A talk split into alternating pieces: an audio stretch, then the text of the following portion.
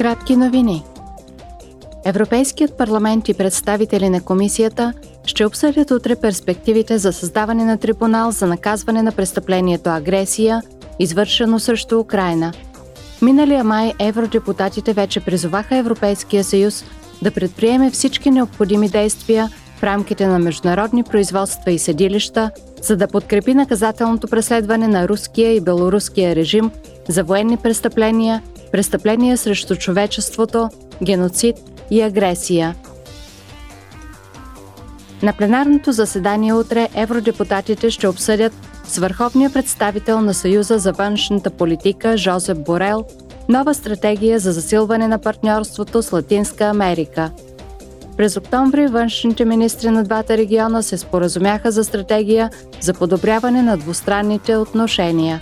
Модернизирането на съществуващите споразумения за търговия и асоцииране, както и сътрудничеството в областта на екологичния преход, са сред целите на това партньорство.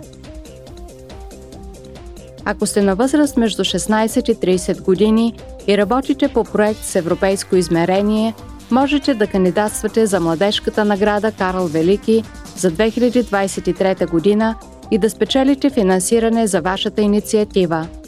Проектите трябва да отговарят на следните критерии – да утвърждават разбирателството в Европа и по света, да спомагат за развитие на общо усещане за европейска идентичност и интеграция, да служат като образец за младите хора в Европа и да предлагат практически примери за това как европейците могат да живеят заедно като единна общност. Кандидатурите се приемат до 2 февруари –